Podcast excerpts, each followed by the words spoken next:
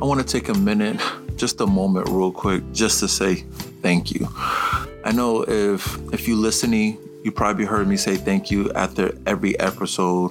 Also, I said thank you at the ending of season one. But I just want to take a moment just to truly, from the bottom of my heart, want to thank every last one of y'all that's been listening, that has been subscribing, that has been even talking about and promoting and sharing all my episodes and having your friends, your families, and whoever to listen to me.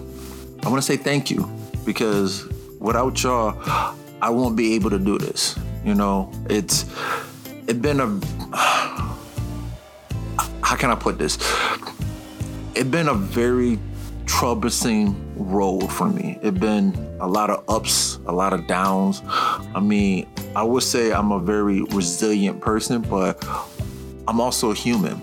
And you know, sometimes I fall short or I just fall in general. But I do get back up. And one of the things that I am very grateful for is pretty much all of y'all.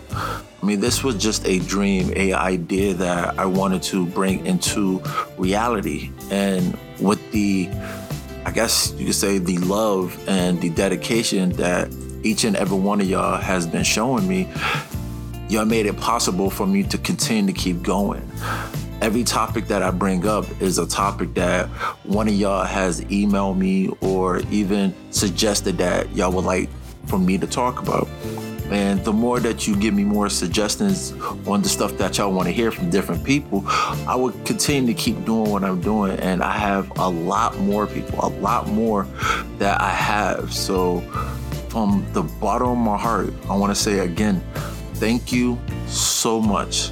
And I believe depending on where and how you're hearing this, we have Thanksgiving coming up and I believe Thursday. So I want to send a warm and loving happy Thanksgiving to each and every one of y'all, including your family.